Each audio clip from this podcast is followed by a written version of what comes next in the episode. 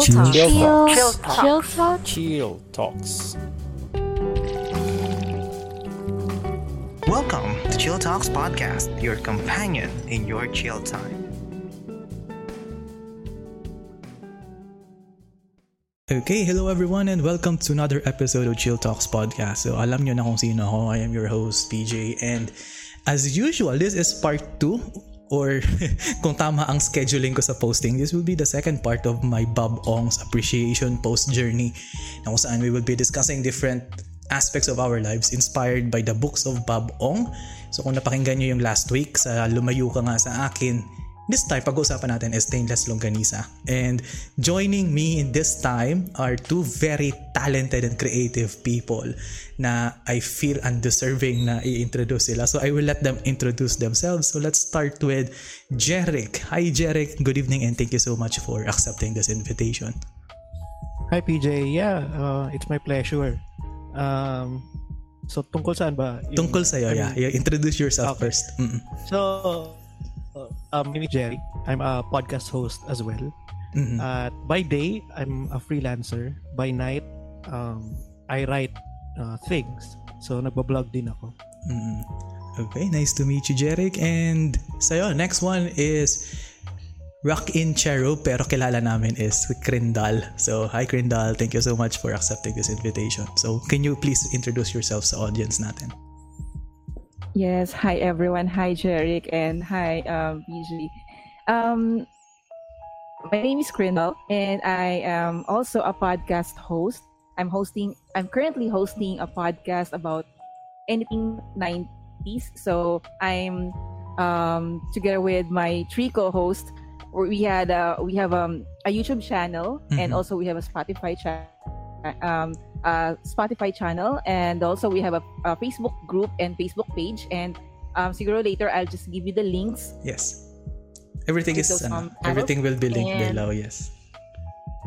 Okay. Yes, thank you. And also um I'm profession I'm IT in profession. Yan. Oh, nice. So, alayo sa podcasting, no? Malapit-lapit nga eh. so, let us proceed. Kasi anong tawag nito? I found the topic, I found the topic kay sa Stainless Longganisa very interesting kasi this is one of the most serious, one of the more serious books ni Bob Ong compared sa previous books niya na more on talagang kwela. So before we begin with that, kailan niyo nabasa itong libro na ito? And ano yung ano yung mga experiences niyo during that time na nabasa niyo to? Kahit sino, kahit oh, sige, sino, pwede um, mo na. Hmm. I'll start, yep. Um, actually, ang first ko nabasa na, the, na book ni Bob Ong is yung Judas. Mm-hmm. Way back in 2000 and I think 2002 or 2003. Hindi tapos after no, hindi ko pa nabasa yung iba niyang gawa. Mm-hmm. Like yung first two which is yung aba naka nakakabasa na ba na pala ako or and also yung bakit baliktad magbasa mga Pinoy. Mm-hmm. Kasi that time hindi na ako um masyado nakakapagbasa ng libro. Mm-hmm. So, ang next ko is yung Stainless, which is nung araw, nung year na lumabas siya, 2005, nakita ko yung libro niya, parang, ah, pabong ulit. So, bumili ako. And, yung second book, actually, ni Bob Ong, aside from sa Das. Then, after Stainless, ko na yung the rest of his um, um, works, yun. Mm-hmm. Ako naman, parang uh, I believe yung nabasok siya, I was in college then. Uh, first first time kong nabasa siya parang uh, full of J. Ano, I was I was bored kasi ano tayo, parang di ba masanay tayo sa earlier uh, works niya na kwela, mm-hmm. di ba mm-hmm. nakakatawa yung content. Uh, I remember reading pa nga yung Bakit Baliktad Magbasa ang mga Pilipino. Mm-hmm. Tapos meron dong segment na yung yung ano, uh, game show. Uh-uh. Tapos puro mali yung sagot ng mga contestants. So, I remember reading that sa sa isang jeep.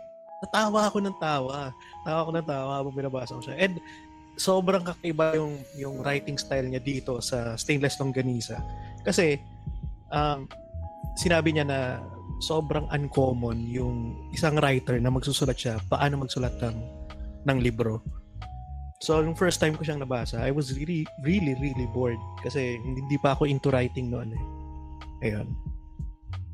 Okay, kasi para sa mga hindi nakakabasa, more on creative, more on creativity kasi ang serious take on creativity yung kay Bob Ong. Pero syempre, uh, just like with the book review or hindi nga book review yun, tungkol sa inspiration dun sa lumayo ka nga sa akin, of course, we won't be talking about the book entirely ha to avoid spoilers sa mga nakikinig. So, so bale, uh, let us start with the first question tungkol doon sa process ng creative journey natin.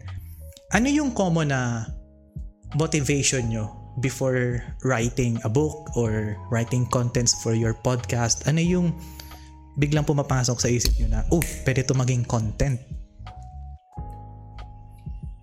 Ako siguro yung ano yung yung um, connection ko dun sa topic. Mm-hmm.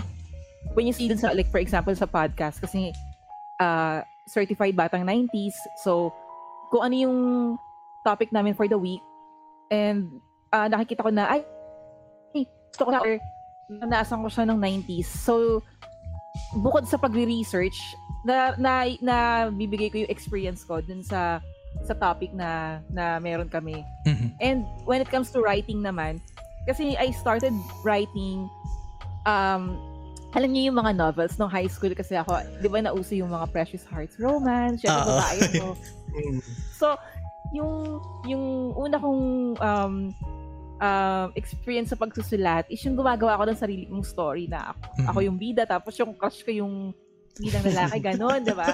Tapos sa notebook pa yung Mm-mm. sa, 'di ba pag no high school ka meron kang mga um, natitirang pages ng libro eh, ng notebook. So d- isipin sama-sama ko 'yun.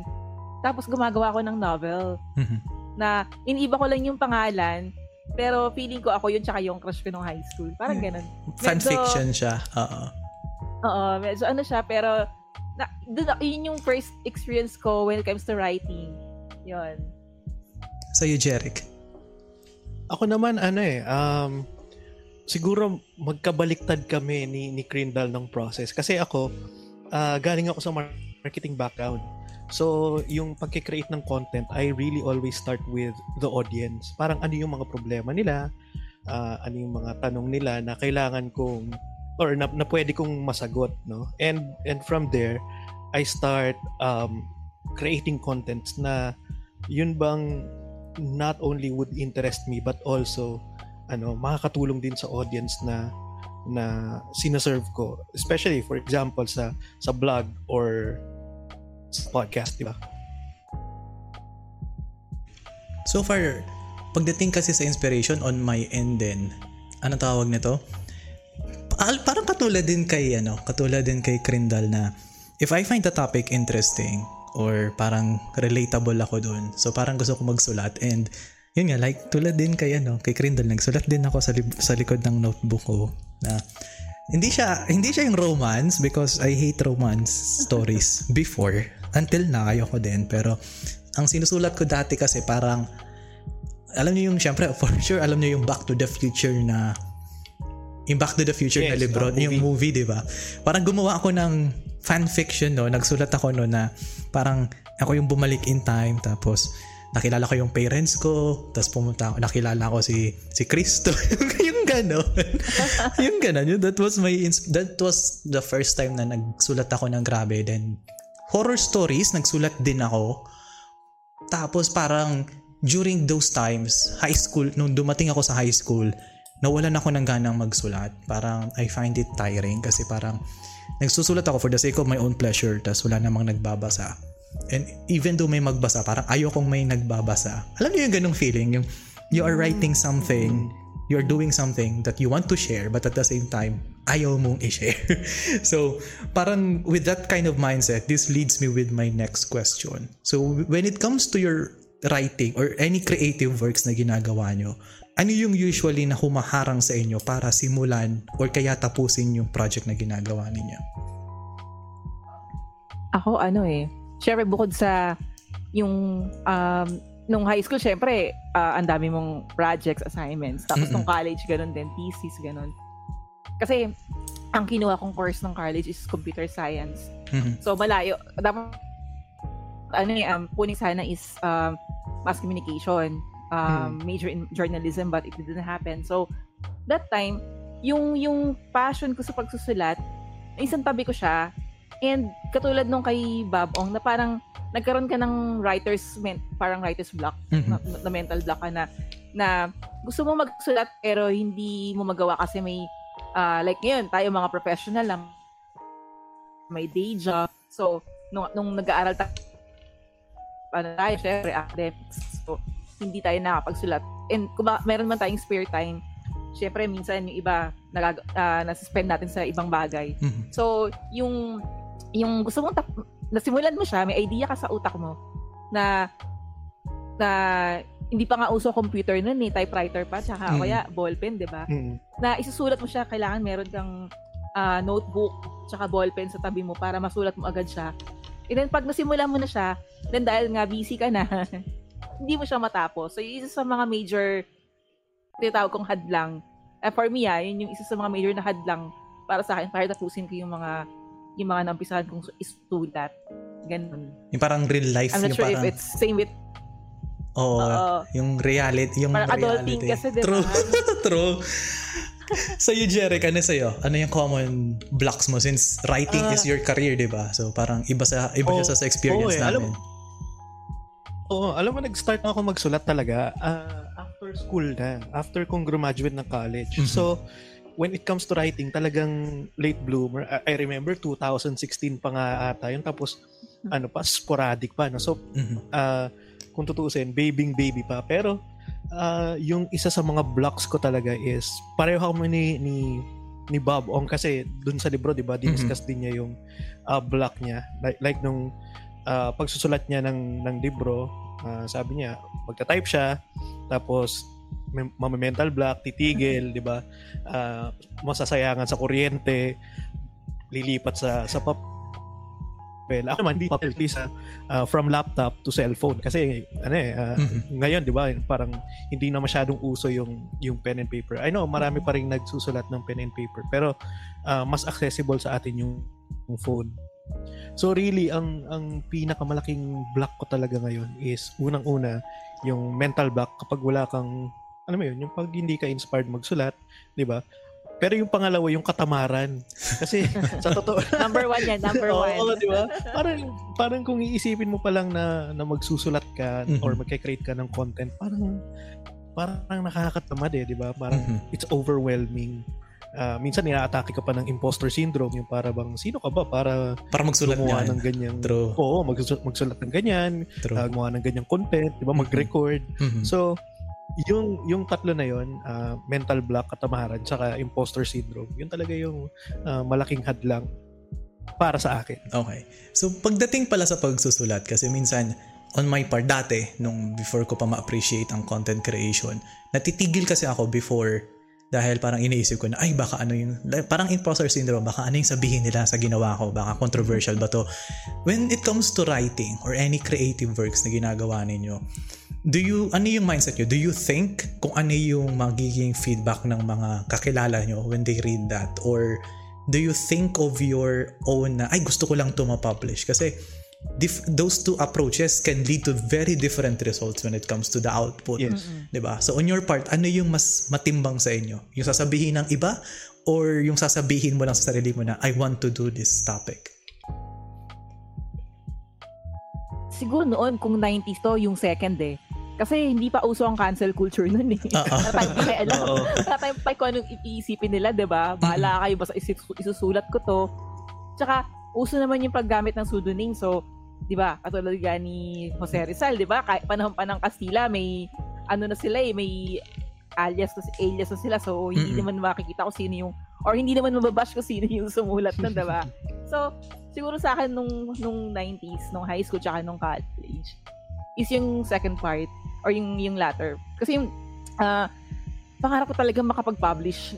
Alam mo yung um, meron pa nga nung high school ako, ay nung college ako, yung yung nagpapadala ako ng mga points or ng mga art short, parang essay or article, feature writing sa sa Young Star, yung mag, yung Tagal na nun, ah. Philippine Star, may Young Star no. Oo. Oo, nagpapadala pa ako no kasi ano pa yun, snail mail pa eh. So, Uh-oh. Itatype mo sa typewriter, di ba? Tapos, mm-hmm. send mo sa kanila by snail, pa Kasi pangarap mo talaga ma-publish yung gawa mo and uh, makita mo siya sa isang publication. Pero ngayon, kung let's say, ngayon, sa, sa time natin ngayon, no, mm-hmm. iisipin mo na, mag, um, sabi nga nila, um, uh, think twice before you post anything or before you write anything kasi nga uso na yung cancel culture, mm-hmm. yung bashing, social mm-hmm. social media. So, even in when it comes to podcasting, pag um syempre ang topic namin is batang 90s. So, wala ka, uh, we don't hold any anything kumbaga hindi kami we, we, as much as possible, we try to not um, hold anything dun sa discussion namin. Pero iniisip pa rin namin na, ay, baka yung makikinig. Baka na, ma-offend sila. True. Hmm. Sa topic, yung sinabi mong baka 90s, pinalo ako magulang ko. Baka mamaya, baka, baka ma-cancel tayo dahil hindi na ganyan yung thinking ng mga tao. So yung yung yung content creation mo, yung creativity mo nagmamatter na sa magiging um, opinion ng tao ngayon. Which is yun yung nakikita ko. Yun yung na-experience din namin so far mm-hmm. compared dun sa ano. So tama ka uh, uh, JP yung yung yung magkaiba talaga yung papatunguhan ng ng sagot dun sa uh, dalawang tanong mo sa dalawang option na yun. So pero kung 90 yan, ang importante lang sa amin noon is yung ma, ma, ma-publish yung gawa namin. Mm-hmm. Pero ngayon, kailangan mo munang isipin.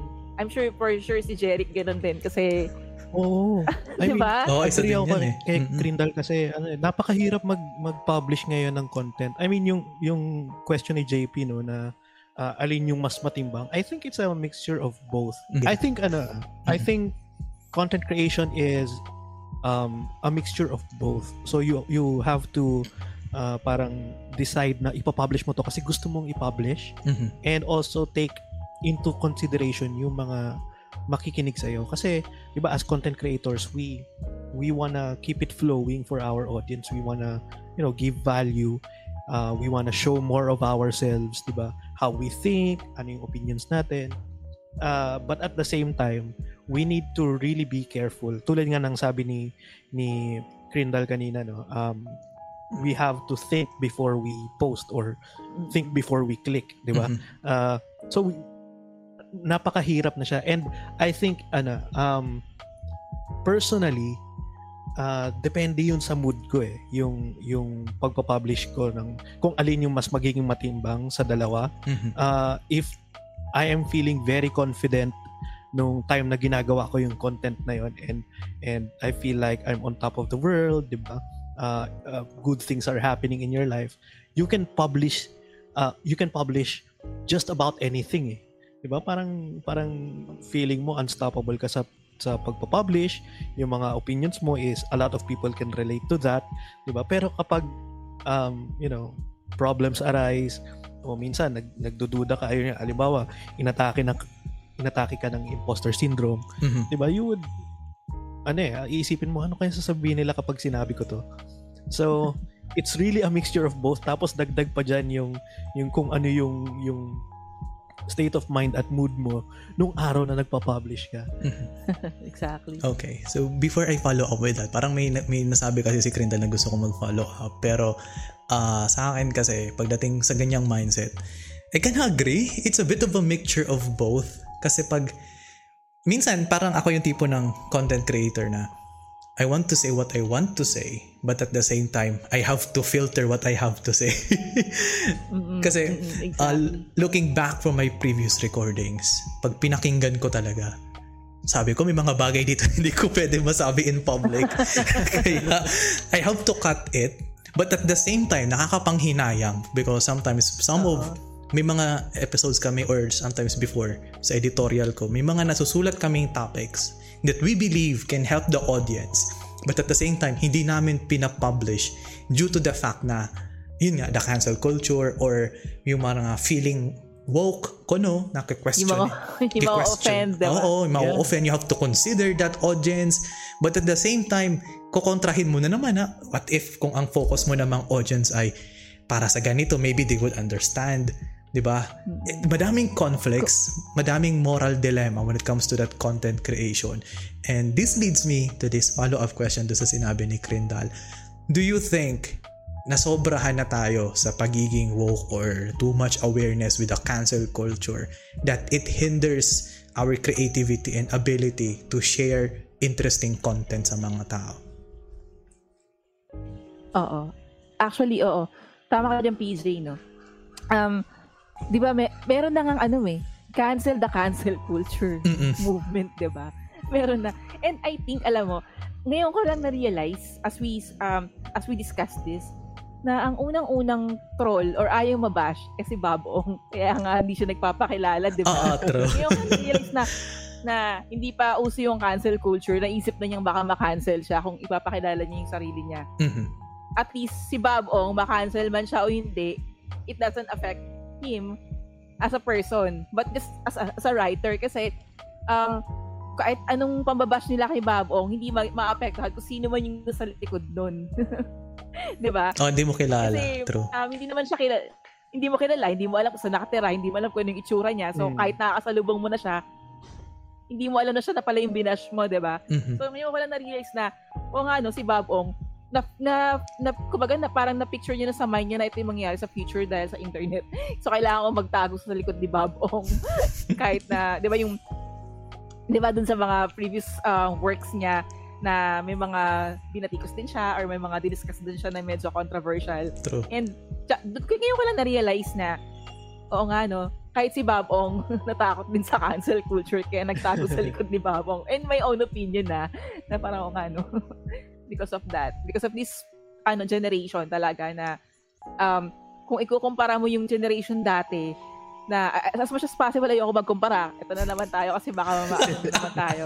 Pero kasi noon kahit magmura ka sa sa let's say sa radio station yung mga mm-hmm. uh, commentators kahit nagmumura yan mm-hmm. wala eh wala hindi kailangan i-filter ngayon kailangan mo i-filter hindi ka na authentic mm-hmm. so yung yung pinag-uusapan natin dito na uh, yung nasabi niyo nga kanina Jeric at PJ na yung you have to be in the middle nawawala yung pagiging authentic natin kahit gusto natin maging authentic kasi we have to we have to filter our words we have to filter what we say para hindi ma-offend yung mga yung mga social media, yung mga woke, yung mga keyboard warriors, diba? Mm-hmm.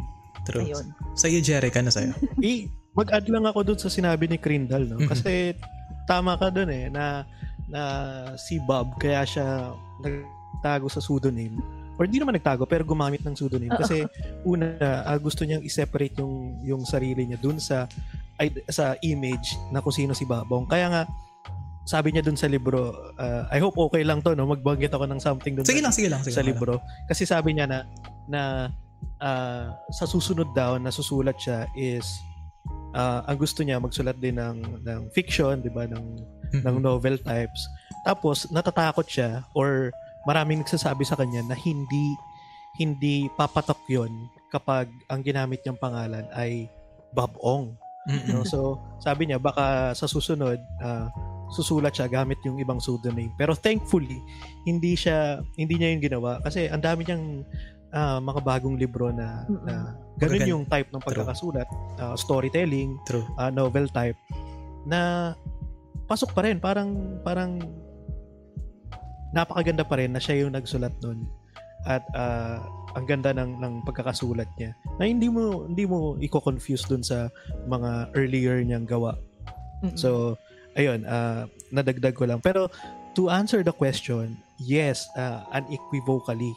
No, parang totoong ano na tayo, uh, we've we've gone way over the limit. Parang sobrang masyadong maraming tao na yung madali, mm, sobrang daling ma-offend ba mm-hmm. na na just because someone is publishing an opinion or a belief na na hindi aligned dun sa kanila um, they would cancel it parang nawalan na tayo ngayon ng ng chance to really be you know authentic and really um, show who we are. Unlike nga nung kaya nakarelate ako doon sa sinabi ni Crindal kanina na unlike noon no? Hindi naman tayo sa nagkukumpara pero parang ganun na nga. Na unlike noon uh, you you can say anything you want at kapag may na-offend is okay lang. They would just voice out their own opinions then mm-hmm. no?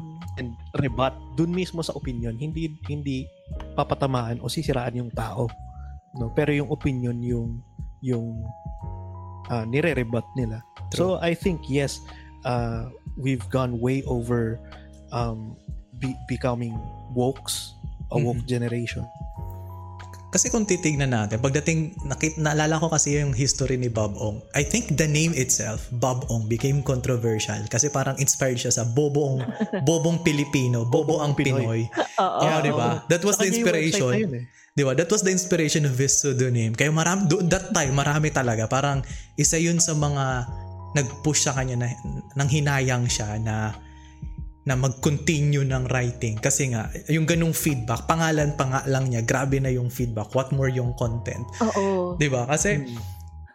That time bobong Pinoy kasi syempre 'di ba bobo ba yung Pilipino and some of his takes lalo na kung mababasa niyo yung I think for sure nabasa niyo sa audience kasi if you read yung bakit baliktad magbasa ang Pilipino, hanip ang tirada nun sa gobyerno. Oh. hanip, oh. oh. hanip ang tirada nun sa sistema ng mga Pinoy, ugaling Pinoy. Even yung MacArthur, one of his darkest mm. books, talagang yes, yes. if feeling offended ka, mau-offend at mau-offend ka sa librong yun. kasi parang glo- glorif- Kumbaga, yung glorifying. MacArthur parang yun yung yun yung ano eh, yun yung isa sa mga nagpaumpisa ng kumbaga indie movies, di ba? Oo. Kasi napakaseryoso no. Na napakaseryoso. Sabi daw, glorifying violence, glorifying drugs. On Pero which, napakaganda ng pagkakakwento niya doon ah. Yes. Sa Arthur. On which case, yun yung, Sobrang ganda. Yun yung problema na ngayon sa creativity. Parang, you want to present the reality, but at the same time, if you present kung ano yung totoo, people would take offense to that yun yung nakakalungkot. Kaya that's why we filter our words even though gusto natin magsabi ng totoo, ng practical. But since we consider the audience, yun nga, sometimes, kaya dun ka mahati, nagkakaroon ng moral dilemma. Even in YouTube, sa vloggers, di ba? Yes. Tulad ni Krinda, like, like she said, I kinda agree. Para nawawala yung authenticity ng isang content creator if you focus too much kung ano yung gustong sabihin ng audience rather than being who you are. Kaya parang, yun nga, this, again, this will lead to my next question. Kasi, during those times na nabati ko si Babong, he still continued to do what he did. ba? Diba? So, on your part, ano yung mga naghinder sa inyo or sino-sino yung mga tao kahit huwag nyo na pangalanan please sino-sino yung mga tao nag, naghinder sa inyo in pursuing creative work and how did it feel na kung saan na-overcome nyo yung ganong yung ganong feedback kasi 'di ba usually yun nga like sinabi ni Bob ang gusto niya na mag-stop but still he pursued on your part did you feel that kind of obstacle as well. Ako um siguro uh, hindi siya yung tipong uh, na na um, na hinder ako because I was bash or I was um, parang uh, napuna ako. Mm-hmm. but um yung yung kasi nung syempre batang 90s ito na naman tayo. Nung bat nung nung college ako, nung ano yung gusto kong kunin nung college, gusto ko mag-mass com, gusto ko uh, major in journalism kasi gusto mm-hmm. ko magsulat, gusto ko maging writer, gusto ko mag-publish ng libro. Yung parents ko, ang sabi nila, ah, walang walang pera diyan. so wag yan ang kunin mo. So yung mga yung creativity, yung yung lahat ng naipon kong ideas, naipon lang siya sa utak ko mm-hmm. until um, dumating ako sa time na um, eto nagtatrabaho na ako, kailangan kong ilabas to, yung creativity ko. Eh, kung kailangan ko siya na ilalabas, tsaka naman um, dumating tayo sa sa digital age wherein yun nga marami na tayong kailangang isipin. So hindi na siya katulad nung dati. And isa sa mga like yung uh, yung sa uh, balik tayo sa question mo um PJ yung yung ano yung yung sino yung humadlang sa or ano yung experience mo na ganun. Um sa pagpa-podcast na lang, uh, before, yung isang co-host ko, because he doesn't want to be bashed or he doesn't want to be um, called out, gumamit siya ng avatar. So, mm-hmm. kasi nagpi-Facebook live kami. And then, we, yung recording na we put it on Spotify. So, siya lang yung naka-avatar. Mm. While, uh, while kami, yan, as is kung ano yung nakikita nyo. Kasi he's afraid that um, people who knows him, who might be able to watch him um, mm-hmm. doing the podcast will will say something bad dun sa mga topics namin. Mm-hmm. Like, syempre, may, medyo may marami din kaming mga controversial na topics and uh, na, na, na pag-uusapan. So, may time na dumating yung nag, naka-avatar lang siya and then gumagamit din siya ng pseudonym. And then, siguro nung dumadami na yung mga supporters namin, nag-start na siyang um, uh, maghumarap sa camera. Pero still, uh, gumagamit pa rin siya ng ibang pangalan. Hmm. Pero nakikita na yung mukha niya. So, alam na ng mga tao na siya yung si Mr. Ganto, ganyan. Yun. Kasi natatakot siya na baka makancel siya and mabash siya dahil nga medyo controversial. And siya, siya, siya pa naman yung ano, sa podcast namin, siya yung talagang magmumura siya. Yung walang walang fil yung walang filter talaga. walang filter. Oo. Talagang pag ano, yung words na luma, lumalabas sa bibig niya, talagang ah. yeah, I can so, yun. I can understand that. Sa sa iyo ano, Jeric, ano yung experience mo sa ganun? Sa akin naman ano, uh, thankfully wala pa akong experience na kung saan na discourage ako ng ibang tao no. Mm-hmm. Pero more on ako yung nagdi-discourage sa sarili ko. I'm sure a lot of people would would relate to that, no? Yung para bang pag nakakita ka ng ng someone na na magaling magsulat, no? Mm-hmm. or nakapagbasa ka ng someone na na sobrang galing magsulat na pa, parang may isip mo ay hindi naman ako ganyan ka-talented eh. Mm-hmm. 'Di ba? Bakit ako magsusulat?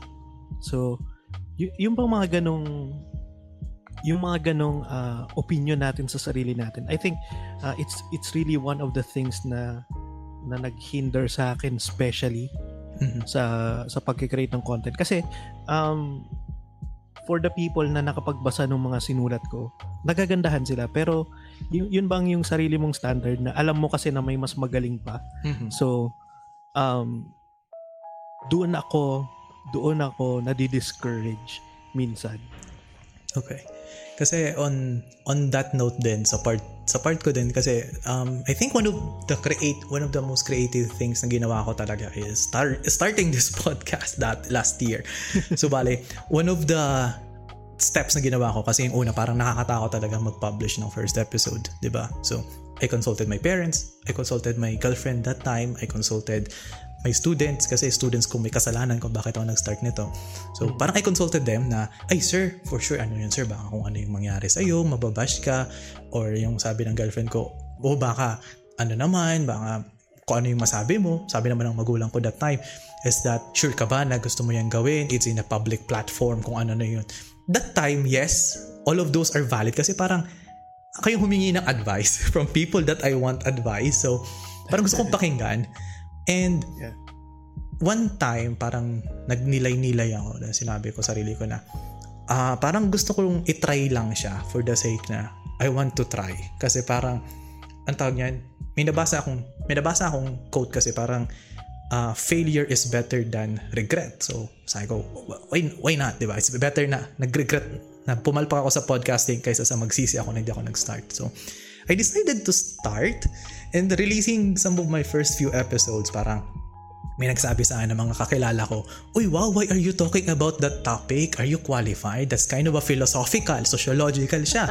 Tapos, why are you interviewing? Ba't mo ini-interview yan? Dami nag-PM sa akin na ganun. Sabi ko, discourage ako. Sabi ko, walang hiya. So, at the same time, nung bumagsak yung ganun, madami rin nag-comment sa akin na, Oh, you're doing great. That was a good one. Good episode. Parang, sino papaniwalaan ko sa dalawa? So parang I came to the conclusion na I will just do this dahil gusto ko siyang gawin. Parang I, I will reinforce yung sinabi ni Krindal dahil gusto ko siyang gawin at the same time parang yun yung inspiration ko. Parang I'm, basta so long as you're interested in something or any topic, komportable ka pag-usapan yun. And now, parents ko nang nagpo-push sa akin na okay lang ng next episode mo. 'Di ba? Parang parang it's I can understand, parang hindi naman yung pambabash sa akin ng parents ko. Parang it's a form of precaution if decidido talaga ako. Then nung nakita nila na I'm doing well, nag improve yung flow of content ko, di supportado na sila. And through that, dito na papasok yung next question. Kasi one of the best f- aspect or the most fun aspect in creativity or creating content is yung mga accidental inspiration. Tulad nung kay Bob Ong yung inspiration niya sa paboritong libro ni Judas nakita niya lang sa internet. Accidental niya aksidente niya lang nakita yun. So on your part are there any accidental topics na bigla mo lang nakita sa daan it gave you an inspiration to talk about that? Or umutot ka lang, may inspiration ka na. did you have did you have any those ano, may mga ganun ba kayo na experiences? marami-rami na din. Mm-hmm. kasi ano eh, um, ako kasi, uh, lagi kong iniisip na kung naisip ko siya, maaring naisip na rin ng iba. So why patatagalin ko pa? So mm-hmm. kailangan ko na siyang i- mm-hmm. ibigay yung, kumbaga kailangan ko na siyang gawin or else may mauuna pa sa akin. Mm-hmm. So, diba, may naisip ako or something na, ay, maganda to, kailangan kong gumawa ng, ng topic about this. Sabihin ko na kagad sa mga co-host ko na, uh, guys, uh, may naisip ako, i, kumbaga, pag-aralan na natin, planuhin na natin, tapos, um, gawa na natin ng content kasi hindi mo alam baka mamaya may ibang gagaya may ibang Mm-mm. makakaisip din noon mauna sila. So mas baka mag- magmumukha ka pang copycat. So mabuti pang gawin na natin or execute na natin wag nating patagalin. So marami maraming ganun. Maraming instances na ganun. And like yung sa pagsusulat din. So I remember nung college meron akong isang um, naisip na isulat. Siyempre ako na naman yung bida, iniba ko lang yung pangalan. Tapos yung crush, yung crush ko na naman yung yung bidang lalaki, Mm-mm. iniba ko lang din yung pangalan. Tapos sinabit ko siya sa ano, sa teacher ko kasi meron kaming parang uh, book or gagawa ka ng something na story ganyan. Mm-hmm. Tapos um parang ilang a few years after, nakita ko siya sa ano, sa Channel 2. Same nung story ko, yung story nung kay Claudine tsaka yung kay Carlos Agassi. Sabi ko, ah, wait, parang ganyan yung sinulat ko ah. Mm. Ganun, parang, so, kung hindi ko pala siya sinulat agad, hindi ko masasabi na ah, baka mamaya ano, nauna siya or ginaya ko lang. Mm-hmm. Pero parang naisip ko, nauna ako dun ah. yun, yung mga ganyan, yung mga accidental um, na sinasabi mga PJ, para sa akin, kailangan mo siyang i-execute agad or mm-hmm. kailangan mo siyang gawin agad or else baka maunahan ka ng iba kasi hindi mo alam, naiisip na rin pala nila yung naiisip mo. Yun. Sige, sa'yo, sa'yo Jerry, ano yung, ko, ano sa'yo? Mm. Uh, tingin ko lahat naman ng nakaligo na nagkaroon na ng ano, no? Spark of inspiration. Kasi di ba, uh, I'm sure doon tayo nakakaisip ng mga inspired nating ideas no pero mm. uh, one of the things na nagustuhan ko rin na, na sinabi ni Bob dito sa libro is yung magbasa ka ng libro yung mm-hmm. sa eh, pinakadulong paragraph ito nung nung stainless longganisa. Yung sinabi niya na magbasa ka ng libro kasi uh, tulad ng sundot ko langot.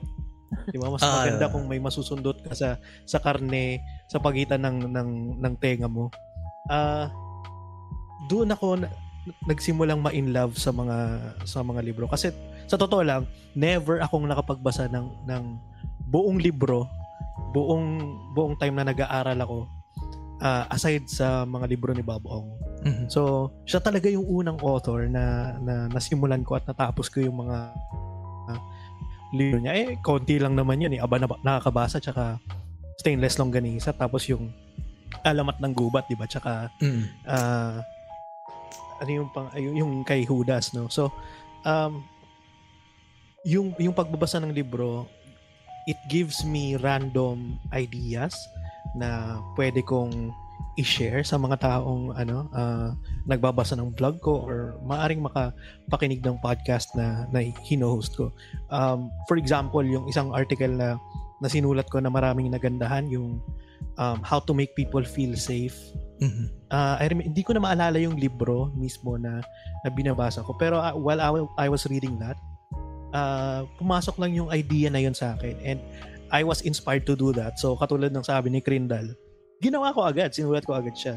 And in just one sitting, uh, nakapagsulat ako ng, ng mahabang uh, article which maraming nagandahan. So, um, yun. Uh, I, I feel like kapag nakaligo ka na, di ba, nagbabasa ka ng libro, maraming inspirasyon na papasok sa iyo sa sa paggawa ng mga content, through mga topics. True. Tapos, i-add ko lang doon kasi one of the misconceptions of the younger generation. So, part ako doon eh.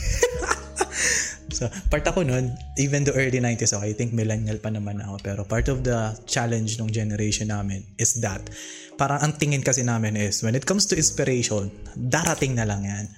Which is from my experience, that's not always the case kasi usually inspiration will come pag ikaw ay involved din, like yung sinabi ni Bob, o sinabi din ni Jeric, ba, nagbabasa ka, nanonood ka ng kung ano-ano, kasi it, it only takes and then it will only enter pag ini-immerse mo rin yung sarili mo in other creative content. Yes. Mo, kahit di ka magbasa ng libro, manood ka ng pelikula, you will be inspired to do something. Kasi ang iniisip kasi ng iba, you will be motivated, you will be inspired kahit nakahiga ka lang sa kama. Which is not the case. Kasi dati yan ang isip ko. Kala ko papasok na lang yung topic sa akin. Like, just like that. Pero mas, mag- mas mabilis pumasok ang mga ideas pag nagsusulat, nagbabasa, And, oo, di ba, one of the things na, since, yun nga, lahat tayo nag-host ng podcast, so kung ba may solo episode tayo, we have to write a script. Kasi may, we have to write a script, we have to write an outline. Hmm. And one outline. of the challenges sa part ko is mahilig ako mag-procrast, procrast, procrast, basta yun, procrastination. Ah, Hindi ko masabi, yan. Uh, mahilig ako doon and usually last minute lang kasi parang sa sobrang pagod ko sa school, sobrang pagod ko sa work, parang ayoko magsulat. Saka na, ang recording ko naman is Friday pa naman recording ko. Sa Thursday na ako gumawa ng script. Pero during those times, parang ito rin na na-realize ko sa sarili ko, if you set a deadline in your creative works, parang you are you you will be more inspired even though kahit mag-cramming ka or even nonetheless so long as may deadline ka on your work it helps you be more confident kasi parang it relates dun sa sinabi ni Bob Ong na malaking tulong yung deadline. Hindi ko lang kung anong book niya na hindi ko lang kung stainless or other books yun na. Malaking tulong yung nag, na-set siya ng deadline ng mga publishers niya para mas makaisip pa ng mga pwedeng idagdag. Kasi on my part, yun nga, let's say, ang record, ang writing ko ng script is every Friday. Minsan ginagawa ko yung script Friday na mismo, two hours before my recording. eh nakakasulat ako ng mas maayos. Magba, magbabasa ako ng mga binabasa ko related to my own experience and boom, I have a script. But not everyone works like that. 'di ba? Minsan gusto mo ng long time to prepare, research ka pa. Kaya parang doon ko na realize na you have to set a deadline kasi yung deadline na yung magdi-discipline sa'yo to be more creative kasi let's be honest ha sa sa podcast kasi unless unless meron tayong parang pinagtatrabahuhan na boss. Mm-mm. walang nag walang nag limit sa atin. Walang nagmo-monitor sa atin.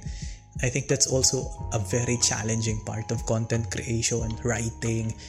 Kahit ano pa man yan vlogging is the discipline. You have to set deadlines for your ano for your creativity And on your part, so sa tingin nyo, do you set deadlines as well? Kung hindi man kayo nagsaset ng deadlines, how do you make sure that yung mga, how do you make sure that your work should be done by this particular time? Or ano yung mindset nyo sa ganong mga bagay? Mm, ako, ano, nagsiset din ako ng deadline and katulad mm-hmm. mo, PJ, ano rin ako eh, procrastinator. In fact, um, mas malala pa nga yata eh. ako sa'yo.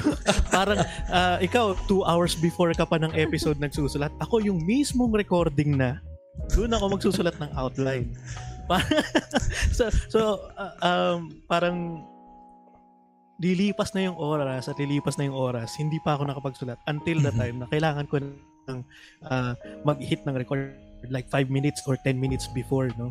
Uh, and I think uh, sa lahat naman, I mean, even if you are yun, working or lalo kung nag-aaral ka, di ba, sa mga projects natin, thesis, um, lagi tayo nagpo-procrastinate. Uh, and I remember, no, uh, para din sa audience mo, uh, you should watch, para maintindihan natin bakit tayo nagpo-procrastinate, you should watch yung TED Talk ni Tim Urban. I don't know if you've yan ba yung uh, yan ba yung unggoy, yung unggoy uh, ang nasa utak? Yes, yes. Ang ang title is Inside the Mind of a Master Procrastinator. Ah, yan, ah, yan. Uh, sobrang ganda ng TED Talk niya na yun. As in, nakakatawa. And you would understand bakit ka nagpo-procrastinate. Tapos, uh, pangalawa niyan is may, merong ano eh, uh, merong law na tinatawag Parkinson's law. Uh, familiar ba kayo doon? Sabi hindi. Uh, sabi doon, sabi ng Parkinson's law, uh, the work will always be equal to the time you've allotted to do it. So kung halimbawa, 3 months mong binigyan yung sarili mo para para makapag quote unquote ready to start a podcast, di ba? Start blogging mm-hmm. or gawin yung thesis mo, it would take you 3 months to prepare for that. Pero kung binigyan mo lang ang sarili mo ng sabihin natin 2 days, sige, two, within these 2 days, uh, dapat makapag-start na ako ng, ng kailangan kong gawin uh, matatapos mo yon because yung work expands nga uh, to to uh, meet the time that you allot to it. So, napakahaba ng sagot ko pero the the short answer is yes, nagpo-procrastinate din ako at ano, uh, malala pa. Sa'yo ka na, Krindal. I, I think lahat, halos naman tayo dumaan dyan eh sa procrastinating stage na yan eh. Mm. Even kahit yung mga sikat na writers, authors, um, content creators, dumaan sa ganyan. Ang kaibahan lang kasi is like um, yun nga, may deadline sila. May publisher na naghihingi ng deadline.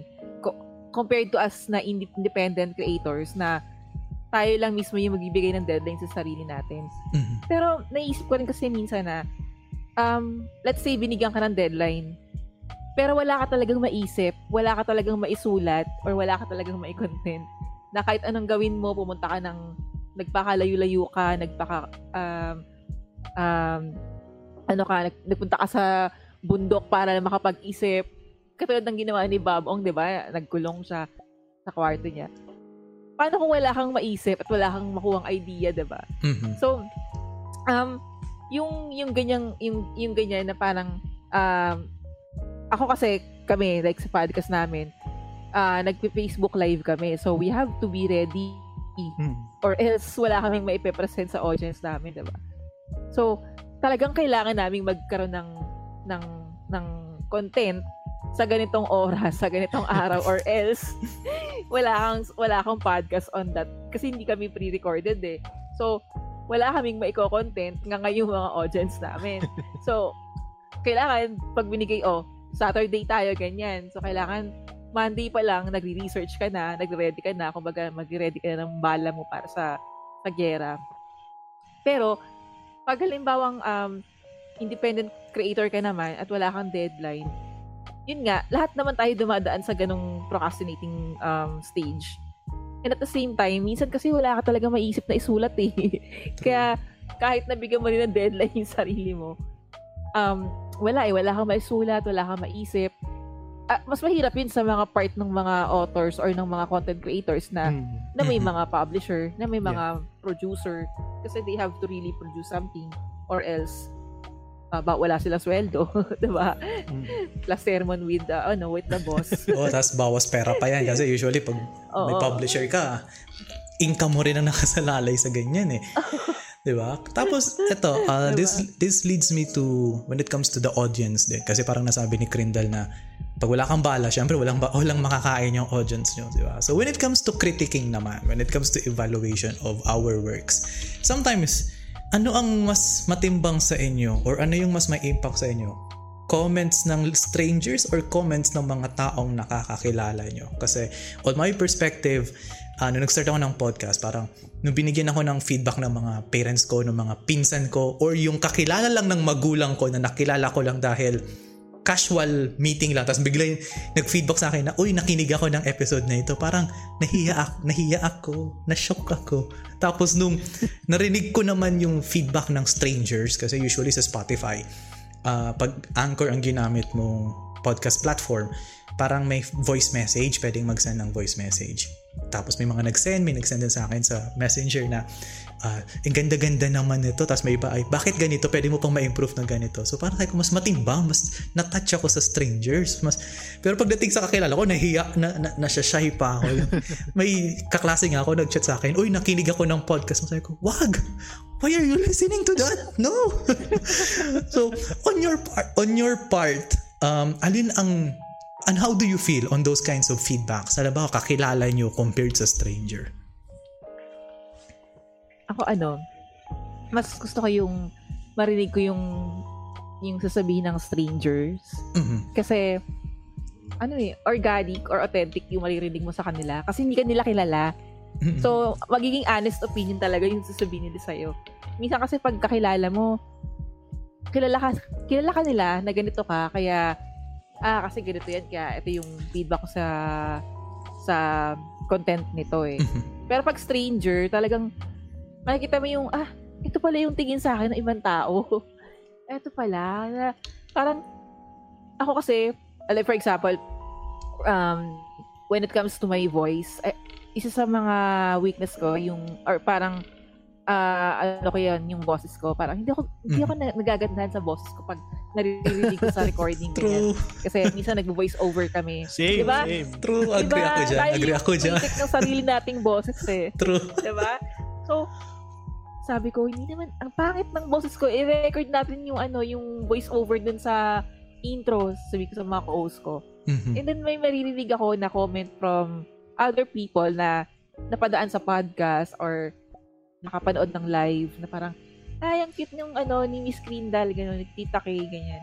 So, ah, so talagang pangit na pangit ako sa boses. so, siya, ah, gusto ko yung, gusto ko yung tawa ni Miss Crindal, nakaka, mm-hmm. ano, nakaka, ganyan ko, ha? Eh, inis na inis kaya ako sa tawa ko para gano'n. So, mas gusto ko yung sa stranger. Kasi, hindi ka nila kilala eh. Hindi nila alam kung ano yung yung pinanggagalingan mo, hindi nila alam kung ano ano ano ka, pero nakapagbigay sila ng honest opinion. Okay. Minsan kasi pagkakilala mo, ano pa eh, may may pasikretong ano pa yan eh, yung ay, ang galing-galing mo. Oo, oh, yun, yun. Kaya pag talikod mo. Plastic, plastic ang plastic mo naman. plastic. Sa'yo, Jeric, ano yung... Hindi naman ano maganda yung ano. Oo, hindi naman maganda yung episode. Ano sa akin, ano eh.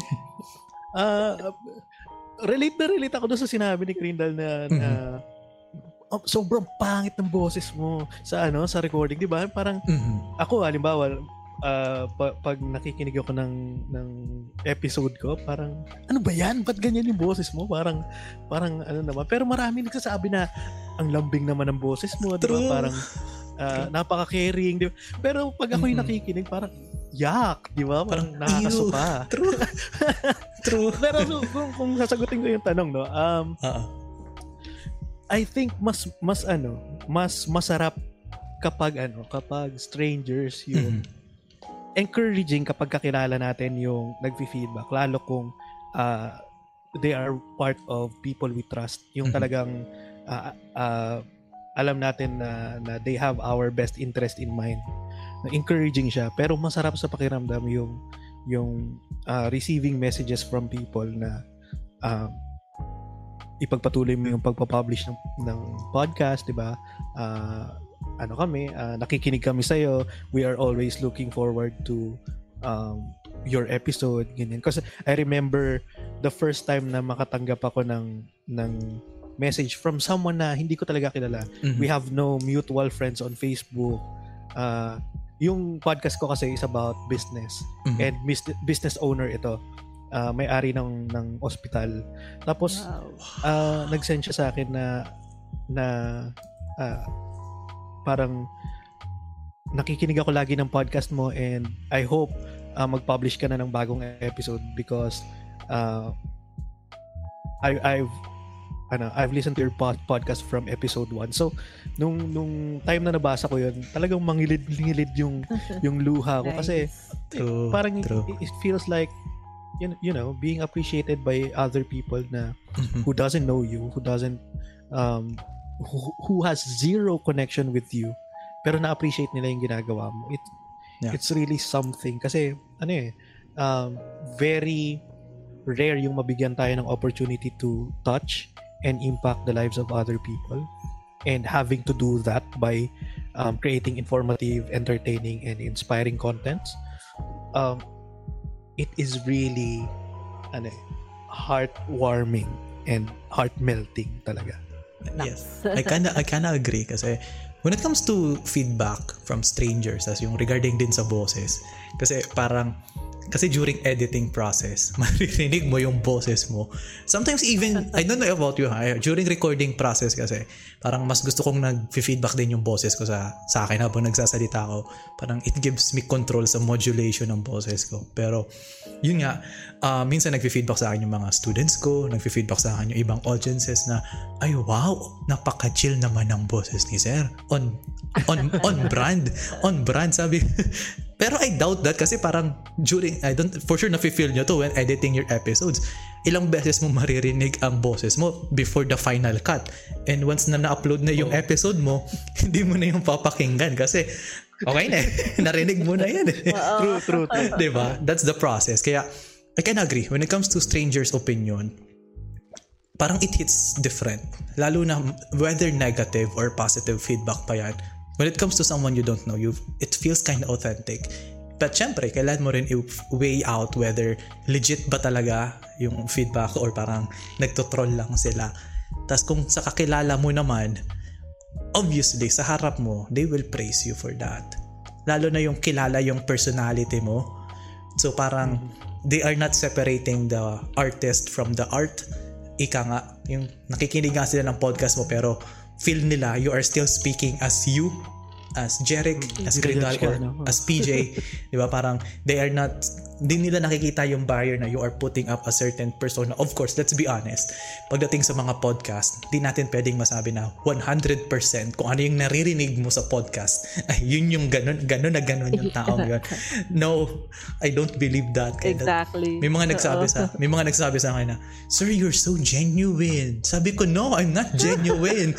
Pagdating sa ganyan, all content creators. I'm actually filtering my oh, words. Oh, filtered yeah. yung mga pina, kung I will show true show my show I will show my truth sa baka iba ng usapan niya kaya parang, parang ang, ano nga diyan pag pinakita mo yung recorded no sa mga Mm-mm. kinakat mo dun sa ipapublish mo na sa sa platform napakadami mong tinanggal True. No? kasi nabubulol ka di ba True. may mga di ka mabanggit na word True kasi yun talaga you're, parang let's be honest even Bob Ong said himself na kung ano yung nababasa mo hindi siya talaga yon parang he is just sharing some of his experiences or yung, kwen, yung mga kwento niya.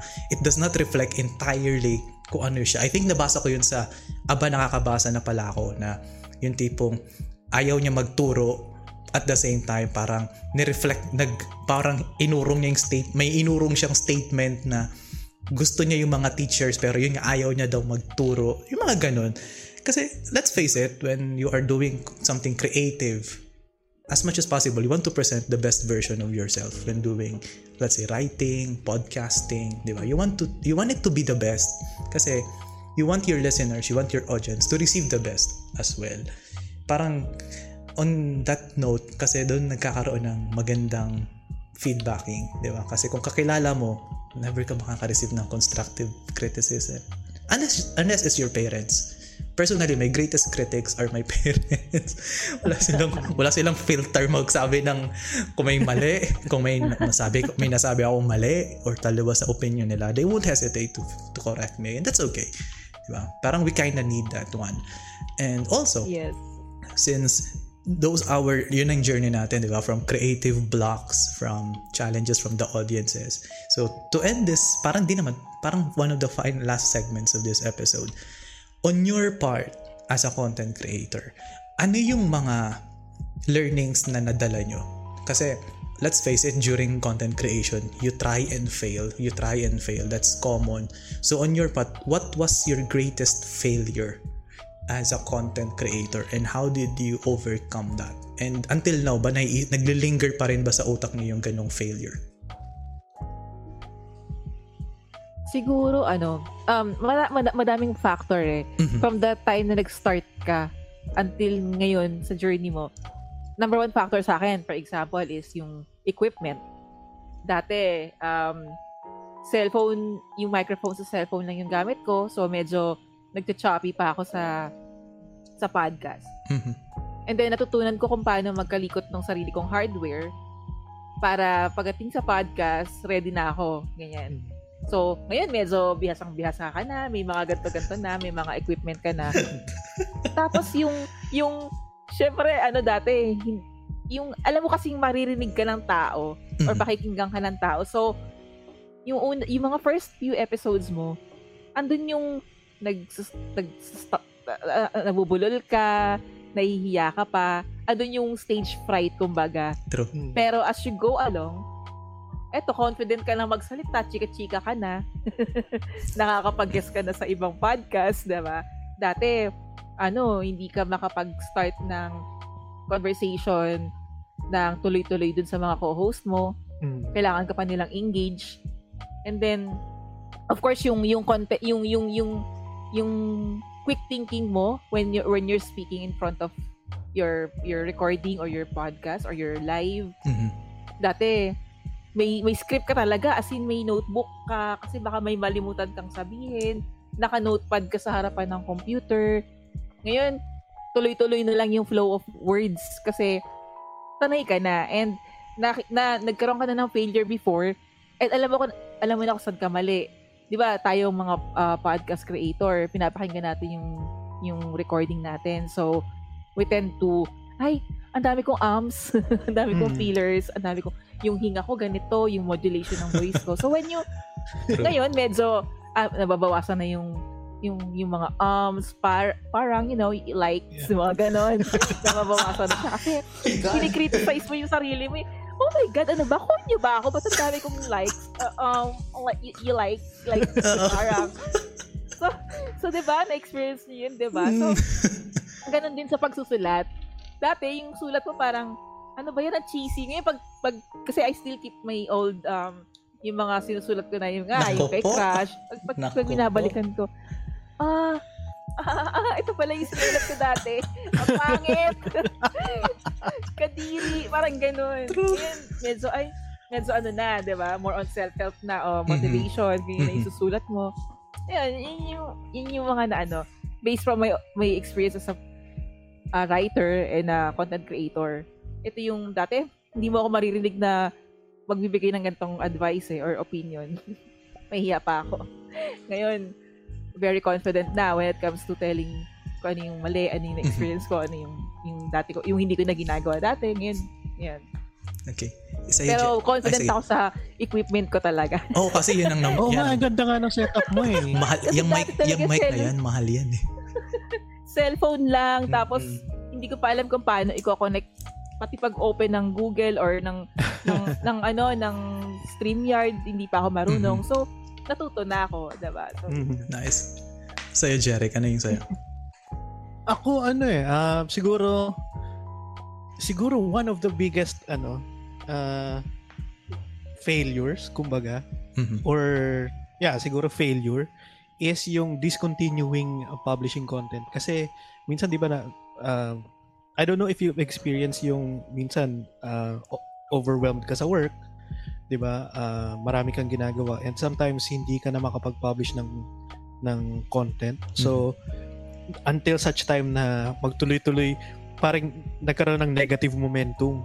Yung bang tuloy-tuloy ka nagpa-publish tapos hindi ka nakapag-publish then tuloy-tuloy ka nang hindi nagpa-publish. So siguro yun yung isa sa mga um, biggest failures ko na, na I'm, I'm I'm starting to regain the momentum to to really publish contents na uh, I know would help other people. Okay. Kasi talagang that's then yeah that's a, that's a sad part 'di ba? Parang yung hinahabol ka ng pagsisisi. Oh, kasi yung tipong na, na, na experience ko din yan. I almost stopped this podcast last year. Parang ang mindset ko after the new year ngayong January ang focus ko lang trabaho yung teaching ko kasi daytime ko daytime job ko is college instructor ako. So parang gusto ko mag-focus lang doon. Kasi yun kumikita ako dito halos. Uh-oh. konti lang talaga. So bale um, bumalik sa aking mindset ulit. Kasi parang na-imagine ko two weeks from now lum- lumipas pa ang lumipas ay two weeks din. It's the same time na lumipas. Tapos wala akong nagawa. So parang it kind of make it kind of made me feel incomplete without publishing a certain episode in a week. Kasi nung naglipat bahay ako parang two weeks ako din nag-publish ng podcast. And during those times parang I felt incomplete. Sabi ko parang parang may kulang sa akin. And that's why I decided to con- continue doing that. At the same time pagdating sa fear I think depende naman sa perspective natin pero sa akin one of the biggest failures is that nagkaroon ako dati ng mga guests in this podcast. Parang the content was not delivered the way that I wanted. It's either hindi nagbigay ng magandang input yung naging guest ko, tapos nag-reflect, mm-hmm. nag-reflect ako doon kasi on my part, ayaw kong sisihin yung guest. Never ako hinisi ng guest kung bakit naging boring ang isang episode. Even some of my listeners commented na, ay sir, ang boring naman ang episode na to. So parang nag-reflect ako doon na, is it my fault na did I do something wrong? Did talagang binaktra ko yung interview guide ko, binaktra ko yung episode yung episode. I won't name the episode ha kasi uh, nakikinig for sure na, for, for sure nakinig yung nakikinig yung guest na yun. I'm not blaming you po ha. I'm not naming I'm not, I will not name names pero I'm just being honest. That was one of the biggest failures as a content creator to have that kind of feedback kasi imagine mo I spent time doing the research, the inter- researching the guest, making the interview guide, Tapos yun yung magiging feedback. Siyempre, on my part, it's it's hard to accept kasi lalo na dun sa part ng guest ko. Kasi baka isipin din ng guest ko na na baka dahil sa kanila naging boring yung episode. Kasi I shared that with my audience with my guest eh, kung ano mga feedbacks. Pero this particular guest so kilala mo kung sino ka never ko finid never ko finid bakan kasi parang ayoko namang isipin nila na alam mo yun down and that was one of the biggest failures na naisip ko. On my part, parang nung una, psycho failure to. Pero, parang ang naging silver lining ko doon is that I almost did not publish that episode. But since yun nga, nag-recording kami nung guest, I have to publish that. You have no choice. Yeah. Diba? So the moment I published that, okay, na-publish ko na. The feedbacks came in. I felt I felt like shit during ilang weeks yun. Three weeks, I felt like shit. Parang nawalan ako ng gana mag-interview na ng guest dahil doon. So, uh, kaya ako nag-decide mag-solo episodes na. Kaya dahil doon. Pero, it kind of returned back na. Nakita ko yung transition ko na during the following episodes, parang in, nag-improve na ako on the way I interact. Hindi na ako hindi na ako masyado pure English kasi minsan if you're a teacher, parang naturalesa na bigla kang mag english mag-pure English during a non-English interview. So parang nare- na-realize ko na parang I should be more on common yung words, lay low lang. Tapos, as I progress, parang nakikita ko na I am improving. I think without experiencing that kind of failure, quote and quote, doon sa sa guest ko. I'm really sorry kung ngayon mo lang narinig to kasi avid, listeners, avid listener siya sa, sa podcast ko. I am so sorry. at, least, at least you know. so, pero yun nga, um, without that kind of experience sa feedback, maybe I, I have I don't have the balls to create new content or parang mas in-improve ko nga yung how I interview people. Parang nag-research talaga ako, mas naging critical ako sa sarili ko. And that was, that failure, that na, na feel ko, parang it's a stepping stone towards my success. Parang mm-hmm. doon na nag-define na it's no longer failure but it's a, it's a stepping stone. Yun lang. Minsan maiksi yung stepping stone, minsan malaki yung stepping stone. But it's mm. di ko na siya kinonsider na failure. Parang nawala na nga. Nawala na talaga yung failure sa vocabulary ko. So, because of that, we will proceed sa final part ng episode na ito. Kasi during Bob Ong's book, sa Stainless Longganisa, I think it was one of the books na meron siyang concrete na ending. One of the most concrete hmm. endings sa lahat ng Bob Ong na books. I don't know sa 56 kasi NCC. I don't know pa kung paano yung endings nun. Pero based from the Bob Ong's book na nabasa ko talaga, Stainless Longganisa provided a very specific, a very definitive ending when it comes to writing is na-spoil na tayo ni, ni Jeric eh, na magbasa ka ng, lib- nagbasa ka ng libro. Oo nga, sorry, diba? sorry. But th- that's only a part of that. Pero so far, yun talaga yung pinaka-specific niya. So to end this episode, let's give out our specific advice to young people na they are the young people na nagkakaroon ng difficulty when it comes to creating, publishing, or even starting their own creative content.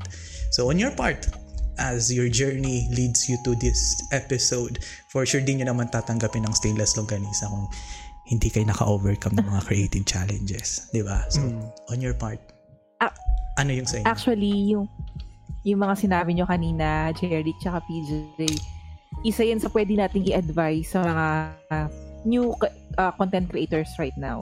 Yung mga, like, si PJ, sabi mo yung failure mo as a host, as an interview inter- interviewer um, that motivate you to to improve yourself when you, when it comes to interviewing people.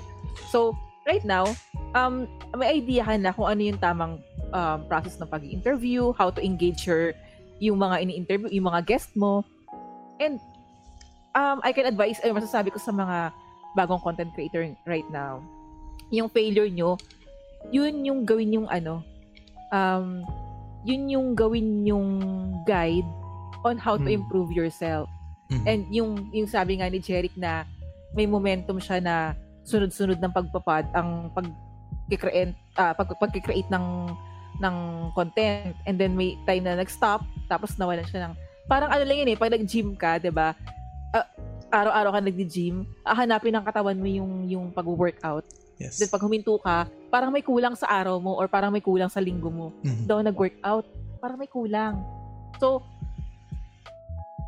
gawin mong motivation yun to to to start again, to to to um to be inspired again uh, na mag mag-create ng content and yung ang ako naman um yung sasabi ko lang na na don't don't um wag tayo masyadong mag-focus sa sa negative comments ng mga tao. Uh, kasi it's more of um expressing yourself on your content, on your writings. Kasi hodang magustuhan nila o hindi, at least na-express mo siya. Mhm. 'di ba? No regrets. Tama yung sinabi ni PJ kaya, no regrets. Kasi like what Bob Ong mentioned dun sa Stainless Longganisa na yung ending nga, 'di ba? Magbasa ka ng, ng mga libro. Kumbaga, gawin mo na, magsulat ka or mag-create ka ng content or mag mag-produce ka ng gusto mong i-produce. Kasi hindi naman yung makikinig, hindi naman yung magbabasa ang magsisisi in the end eh. It's it's you Mhm. ang magsisisi in the end dahil hindi mo nagawa. E paano kung darating araw na ay marami nang nauna sa'yo or ay nawala na yung yung mga creative juices mo, hindi na nagpo-flow, 'di ba? So wala na. Hindi at least mabash ka man, ma, ma, mapuri ka man, at least na-produce mo siya, nagawa mo siya, nasulat mo siya, nag-produce si Bob Ong ng libro, na-enjoy natin siya, nilait ng iba, Mm. yung iba hindi True. nagustuhan. Pero at least, until now, may may pinag-uusapan pa rin yung libro niya, bumibenta pa rin, di ba? Mhm. So, kahit na, at least hindi, wala siyang regret na hindi niya sinulat, na hindi siya nagsulat. Kasi, until now, um, very relevant pa rin yung mga libro niya. And same with us. And sa mga young creators and yung mga bagong creators ngayon, yung mga bagong writers, yung mga aspiring writers, don't stop. Just ano, uh, yung mga failures nyo, yun ang makakapagpa-improve sa inyo. Like what uh, PJ did and what Jeric did, what I did to my um to my podcast, to my to my writing, di ba? Mhm. So yun. Ang dami Jeric. sabi. Sa'yo, Jeric. Ano sa'yo? Ah, bago ko sagutin, no, Mhm. alam mo, PJ and, and uh, Crindle, ang ganda ng ending ng C. Hindi ko hindi ko i-spoil, no, pero ah. ah, bukod dito sa Stainless Longganisa, ah, isa yon sa pinaka paborito kong nasulat niyang libro yung yung C kasi napakaganda ng storytelling niya dun. Anyway, so since ang ang listeners natin ay young young people, I mean siguro college students at mga young professionals no. Mhm. Uh, one of the best pieces of advice that um, I can I can give you is to always seek growth. Keep on growing. Uh, it doesn't matter kung ano na yung ma-achieve mo sa buhay. If Mhm. you're not growing, True. it it will always feel like um, stuck ka.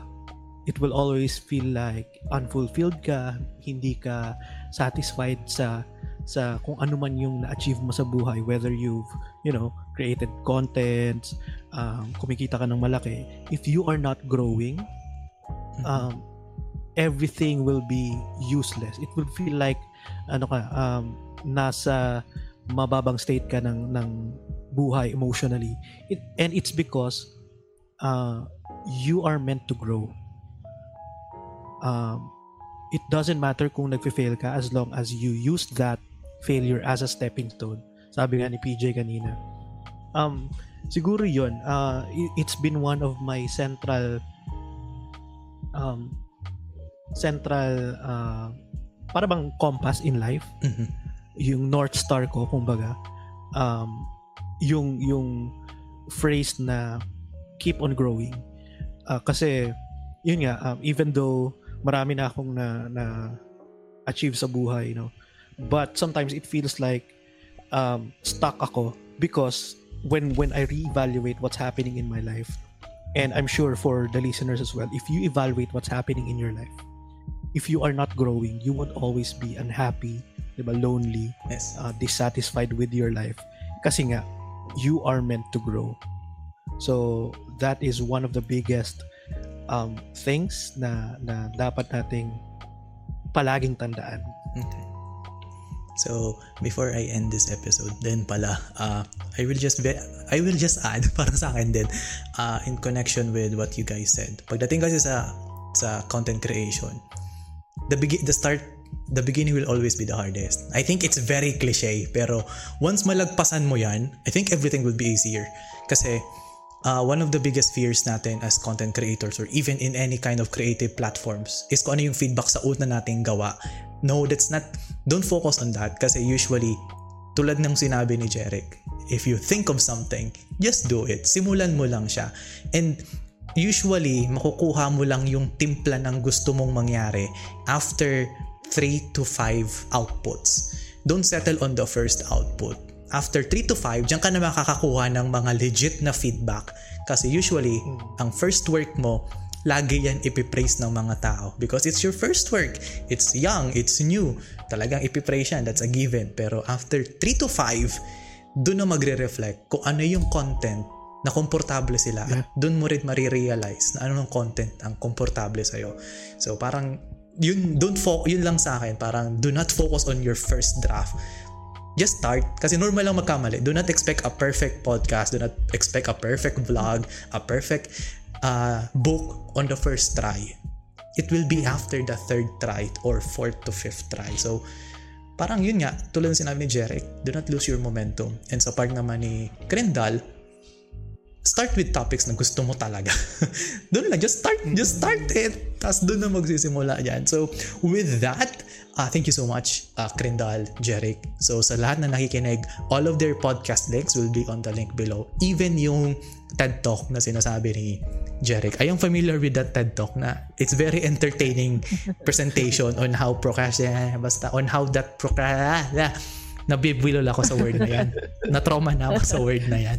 So, with that, uh, Krindal, Jarek, thank you so much for being a guest in this episode. And to everyone here, thank you so much for listening to Chill Talks. And I will see you next time. Bye-bye.